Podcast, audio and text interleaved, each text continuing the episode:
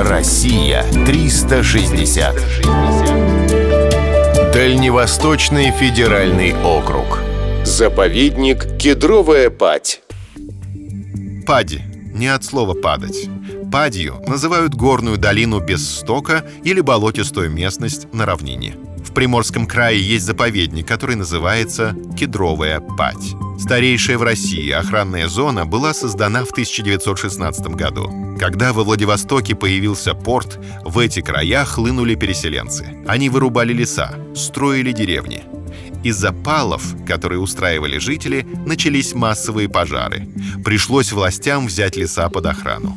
Под заповедник выделили участок тайги, который назывался Кедровая Пать. Он в меньшей степени пострадал от деятельности людей и отличался девственной природой. Для начала были запрещены рубка леса, охота, добыча золота и обжиг извести. Особое внимание уделили охране дальневосточного леопарда, поскольку его численность из года в год катастрофически уменьшалась. Введенные ограничения дали свои плоды. Сейчас на территории заповедника произрастает немало растений, занесенных в Красную книгу. Среди них береза Шмидта, рододендрон Шлепенбаха и женьшень. Есть такие диковинки, как лианы и желтые березы. Одних только грибов здесь насчитывается 542 вида. Не менее разнообразен животный мир.